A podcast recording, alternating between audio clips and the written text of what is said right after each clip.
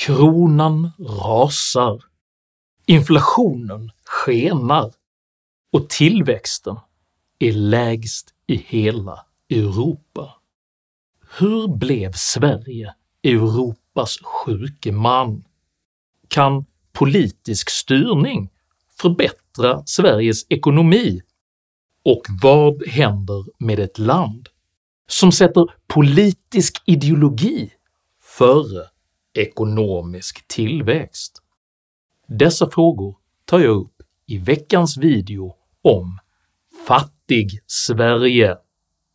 I slutet av förra veckan satt jag på en uteservering när en bohemisk ung man plötsligt störtade förbi och skrek att han önskade livet ur mig. Trots att mitt sällskap blev mycket uppbragt så tar jag denna händelse med ro och som ett tecken på att mina filmer når allt fler. Även om just denna typ av utsatthet faktiskt är en smula tärande för mig personligen, så är det också ett högt betyg. Filmerna gör skillnad. Jag vill därför idag rikta ett extra stort tack till alla er tittare som stöttar mitt arbete via något av betalningsalternativen här nedanför. För att nå så här många människor hade varit helt omöjligt utan er. Så från botten av mitt hjärta, och för ett bättre, friare och roligare Sverige, tack för ert stöd. Idag talar jag om politik, pengar och produktivitet. Häng med!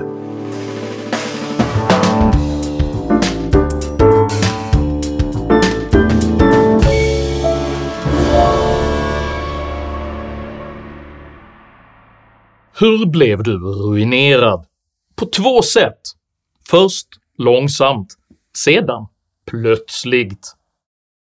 Med denna ikoniska ordväxling illustrerade Ernest Hemingway i boken “Och solen har sin gång” hur små problem lätt kan växa till storskaliga kriser om de inte hanteras på ett ansvarsfullt sätt och i god tid.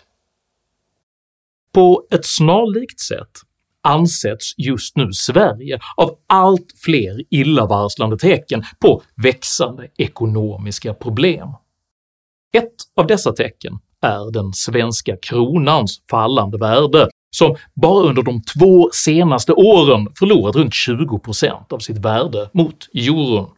Om vi ska kolla på den svenska kronan, för den har ju tappat nästan en femtedel av sitt värde på två år. Det var nytt bottenrekord för den svenska kronan mot euron idag. Idag kostade en euro 11,96 kronor, alltså ett nytt rekord under en och samma handelsdag. Kronans fall har dock pågått länge och beskriver sedan den förra finanskrisens slut en både generell och aggressivt fallande trend mot en majoritet av de stora valutorna. Under de senaste tio åren har det blivit betydligt dyrare för oss svenskar att växla till euro och till dollar. Innebörden av att eh, kronan blir allt svagare från redan svaga nivåer, det är att svenska folket blir fattigare. Anledningen till att kronan förlorar i värde kan förklaras på flera olika sätt, men beror ytterst på att andra länder helt enkelt betraktar Sverige som en dålig investering. because they see a number of domestic and external factors uh, the Swedish economy is facing already and is about to face a pretty prolonged period of uh, hard economic times. Lige nu er investorerne lidt bekymrede for den svenske økonomi, så den svenske økonomi er faktisk den svageste af de tre økonomier lige i øjeblikket. Detta kolliderar med självbilden av Sverige som ett av världens rikaste länder, vilket inte har varit sant på många, många år. Faktum är att om Sverige hade varit en amerikansk delstat så hade vår nuvarande BNP per capita inte gjort oss till en gnistrande utmanare av Silicon Valley utan placerat oss på 39 plats mellan Oklahoma och Maine. Och om man uppdaterar denna rankning med årets siffror så hamnar Sverige faktiskt på plats 47 av 50 stater, mellan sydstaterna South Carolina och Alabama. Jämför man istället Sverige med Nordeuropa ligger Sveriges ekonomi inte bara efter de övriga nordiska länderna utan även efter Belgien, Nederländerna, Luxemburg, Schweiz, Tyskland, Storbritannien och Irland. Denna utveckling speglas nu i den årliga rapporten “The Global Livability Index” som mäter optimism i instabila tider och där Danmark innehar andra placeringen, medan Sverige rasar 22 placeringar på ett enda år till plats 43. Samtidigt som alla dessa varningsklockor nu ringer så tyder allt på att Sverige även har lägst tillväxt i hela Europa. Sveriges ekonomi går sämst i hela EU och det är det enda landet där tillväxten backar och hamnar på minus. Ja, men det, är, det är allvarligt. Det innebär att vi alla blir fattigare i Sverige. Det är lite pinsamt att Sverige hamnar i botten. Men hur blev det egentligen så här? Och varför är det så viktigt för ett lands välstånd att upprätthålla just tillväxt?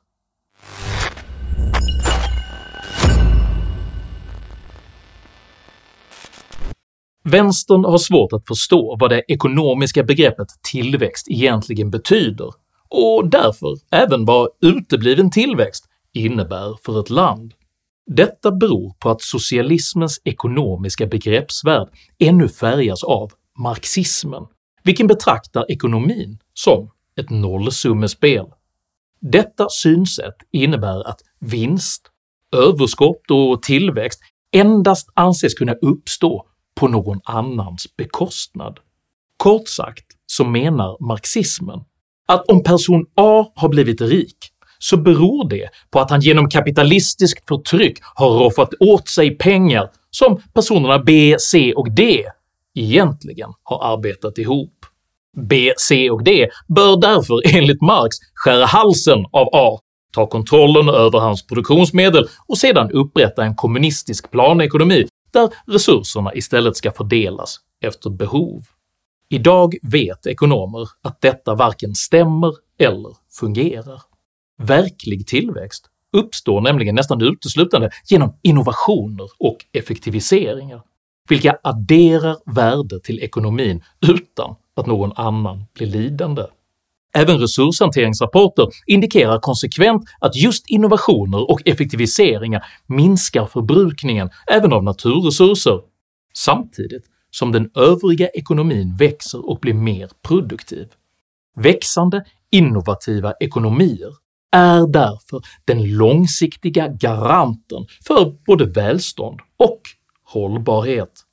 Detta hindrar dock inte dagens vänster från att fortsätta att betrakta just ekonomisk tillväxt som ett mycket, mycket stort problem.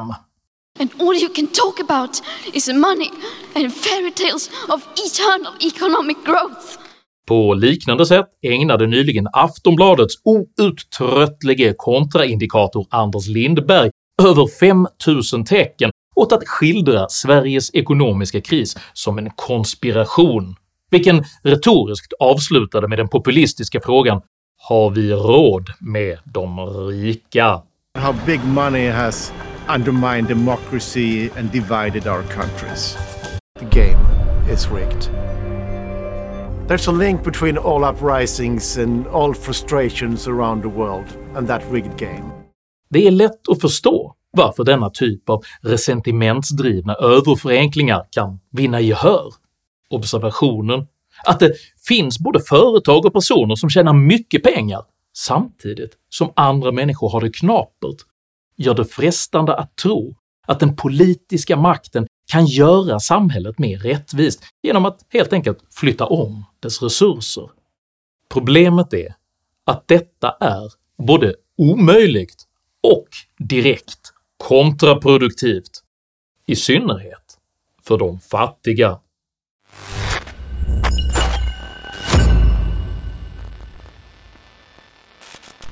Under slutet av 1960-talet räknades Sverige som ett av världens rikaste länder, men den förda högskattepolitiken urholkade snabbt Sveriges ekonomi. Med ambitionen att finansiera allt generösare välfärdssystem blev skatterna under 1970-talet så aggressiva att de både drev Ingmar Bergman, Ingmar Stenmark och Björn Borg ut ur landet och tvingade den folkkära barnboksförfattarinnan Astrid Lindgren att betala 102% skatt. Får man väldigt stora inkomster under några få år så blir skatten så betungande så då måste man dra. Under denna period flyttade gradvis företag som H&M, IKEA, Tetra Pak och AstraZeneca utomlands eftersom den aggressiva och oberäkneliga skattepolitiken hotade deras verksamheter i Sverige.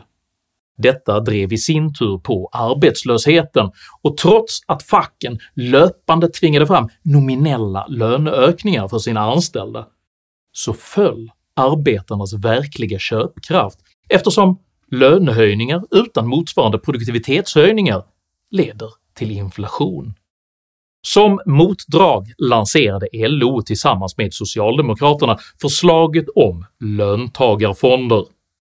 I korthet kan löntagarfonderna beskrivas som ett indirekt sätt att hindra överbeskattade företag från att lämna Sverige genom att gradvis överföra beslutsmakten till facken. Detta kan liknas vid att försöka trygga sina inkomster genom att hugga huvudet av gåsen som värper guldägg. “Nu flyger han ingenstans! Kläck din jäkel!”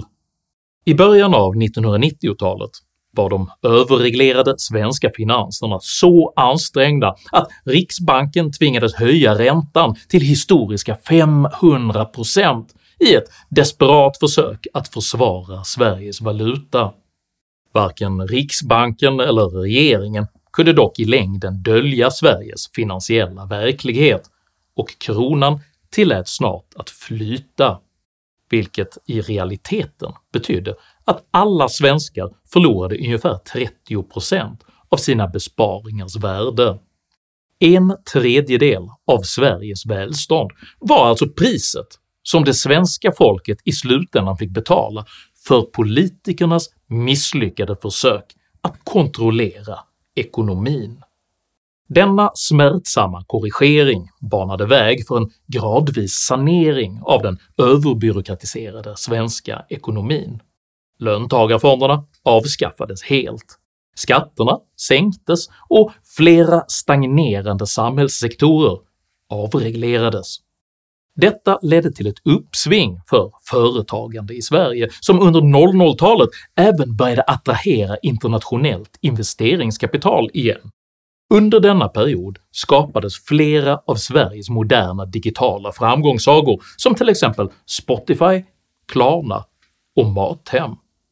Under 2010-talet avstannade dock reformtakten och efter regeringen Löfvens tillträde år 2014 aviserades omedelbart nya skattehöjningar och stora försämringar för Sveriges företag. Detta försämrade konkurrensläge ledde bland annat till att matjätten Findus år 2017 flyttade till Tyskland trots dåvarande LO-basen Karl Petter Thorwaldssons bombastiska utfästelse om att inte en ärta skulle flytta till Tyskland. Året efter lämnade även storbanken Nordea Sverige som en direkt konsekvens av socialdemokratiska skattehöjningar, något som fick dåvarande finansminister Magdalena Andersson att surmulet dryfta fördelarna med att inte ha några banker i Sverige alls. Ur ett ekonomiskt makroperspektiv så utsätts Sverige nu för exakt samma ideologiska kamp som på 1970-talet. Ett högerblock som trevande försöker återskapa förutsättningarna för tillväxt och ett vänsterblock som på ideologisk grund reglerar och beskattar fram en krympande ekonomi. Samtliga av Sveriges ekonomiska problem orsakas av just denna krympande ekonomi. Inte av privatiseringar, inte av bristande solidaritet, inte på grund av för lite socialism, för få statliga satsningar eller otillräcklig politisk styrning, utan för att statens ideologiska försök att styra ekonomin helt enkelt försämrar Sveriges produktivitet.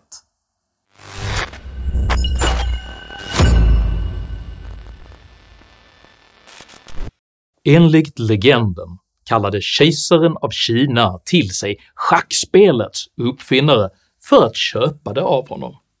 Uppfinnaren lät hälsa att hans pris var att ett korn ris skulle placeras på spelets första ruta och att antalet riskorn sedan skulle dubblas på varje efterföljande ruta tills hela spelplanen var täckt. Kejsaren skrattade gott åt uppfinnarens löjeväckande låga pris och köpte schackspelet utan att tveka. Efterföljande vecka meddelade dock kejsarens skattmästare att allt ris i hela Kina inte ens täckte hälften av schackspelets rutor och att kejsaren därför stod på randen till bankrutt. För att täcka samtliga av schackbrädets 64 rutor krävs nämligen ungefär 460 miljarder ton ris, vilket är cirka tusen gånger mer än vad världens årliga risproduktion är i modern tid. Om denna mängd ris staplades på ett normalstort schackbräde så skulle rispelaren bli ungefär 3 miljarder kilometer hög, vilket innebär att den utan problem skulle nå hela vägen från Kina till planeten Uranus. Som svar på denna situation lät kejsaren halshugga schackspelets skapare. Denna berättelse lär oss två saker. 1. Underskatta aldrig effekten av exponentiell utveckling. Och 2. Överskatta aldrig politikers förmåga att räkna. På precis samma sätt som i sagan kan det nämligen låta helt betydelselöst om en ekonomi växer med 1 eller 3 procent, men det är i det långa loppet helt avgörande eftersom ränta på ränta gradvis skapar just exponentiell utveckling, precis som för kejsaren av Kina. En tillväxt på 3 procent innebär till exempel att ekonomins storlek fördubblas på 24 år, medan en ekonomi som bara växer med 1% behöver 48 år för att uppnå samma resultat. Många politiker tror, precis som Kinas kejsare, att skillnaden mellan 2% tillväxt och 3% tillväxt bara är en ynka procent, men den verkliga skillnaden är 50% tillväxt. Detta är förklaringen till att EU på bara 15 år har halkat efter med nära 50% jämfört med USAs ekonomiska utveckling och att Sverige nu ser ut att hamna sist i EU. Hur stärker man då den svenska kronan, Anna Seim? Ja, men det bästa man kan göra är att föra en ansvarsfull eh, politik som borgar liksom för eh, stabilitet och sysselsättning och tillväxt på lång sikt. Tillväxten är väldigt låg. Det beror kanske på att vi inte gör tillräckligt omfattande strukturella reformer för att Sverige ska vara starkt i framtiden. Skattereform, reformera bostadsmarknaden. Det finns mängder av uppdämda reformbehov som har legat i träda. Alltså de har inte gjorts, alla de här sakerna som att man, de flesta ekonomer tycker att vi borde göra. För tillväxt är den enda nyckeln till det välstånd som behövs för att hantera allt från hållbarhetsfrågor till välfärd och utveckling, och det finns inget annat sätt för Sverige att vända denna utveckling än att bli mer produktivt. Ute på valutamarknaden så är det lite förlåt uttrycket, lite inne att prata illa om Sverige just nu. Sverige har dåligt rykte. Varumärket Sverige har skadats otroligt mycket senaste tiden. För att åtgärda denna krissituation föreslår jag tre konkreta och övergripande reformer. Först och främst måste Sveriges extremt höga skatter på arbete, inklusive arbetsgivaravgiften, sänkas drastiskt. Därefter måste Sveriges överreglerade arbetsmarknad reformeras så att fackens dominans inte dödar konkurrenskraften och kväver den entreprenöriella riskbenägenheten. Slutligen måste förvaltningen saneras på de bidragsbedrägerier som i nuläget kostar staten ungefär 100 miljarder kronor årligen och de dryga 270 miljarder kronor som olika typer av försörjningsstöd och åtgärder kostar Sverige måste minska drastiskt. Detta skulle innebära att staten och välfärden kan utföra fler och bättre uppgifter än idag, utan behov av mer skattepengar. Att Sveriges politiker har underlåtit att genomföra dessa nödvändiga reformer har bidragit till att Sverige långsamt ruineras. Att fortsätta underlåta att genomföra dem nu innebär att Sverige inom kort även kommer att få erfara hur det känns att plötsligt ruineras. Om du uppskattade innehållet i denna video så hjälper det mycket om du delar den med dina vänner och kanske till och med stöttar mitt arbete via något av betalningsalternativen här nedanför. Dela gärna även med dig av dina egna åsikter och erfarenheter i kommentarsfältet här nedanför, men jag ber dig att alltid vara artig. Jag accepterar inte aggression, personpåhopp eller rasism i mina idédrivna kommentarsfält. Tack för att du som kommenterar respekterar detta. Jag heter Henrik Jönsson och jag anser att tillväxt måste trumfa omfördelning. Tack för mig och tack för att du har lyssnat.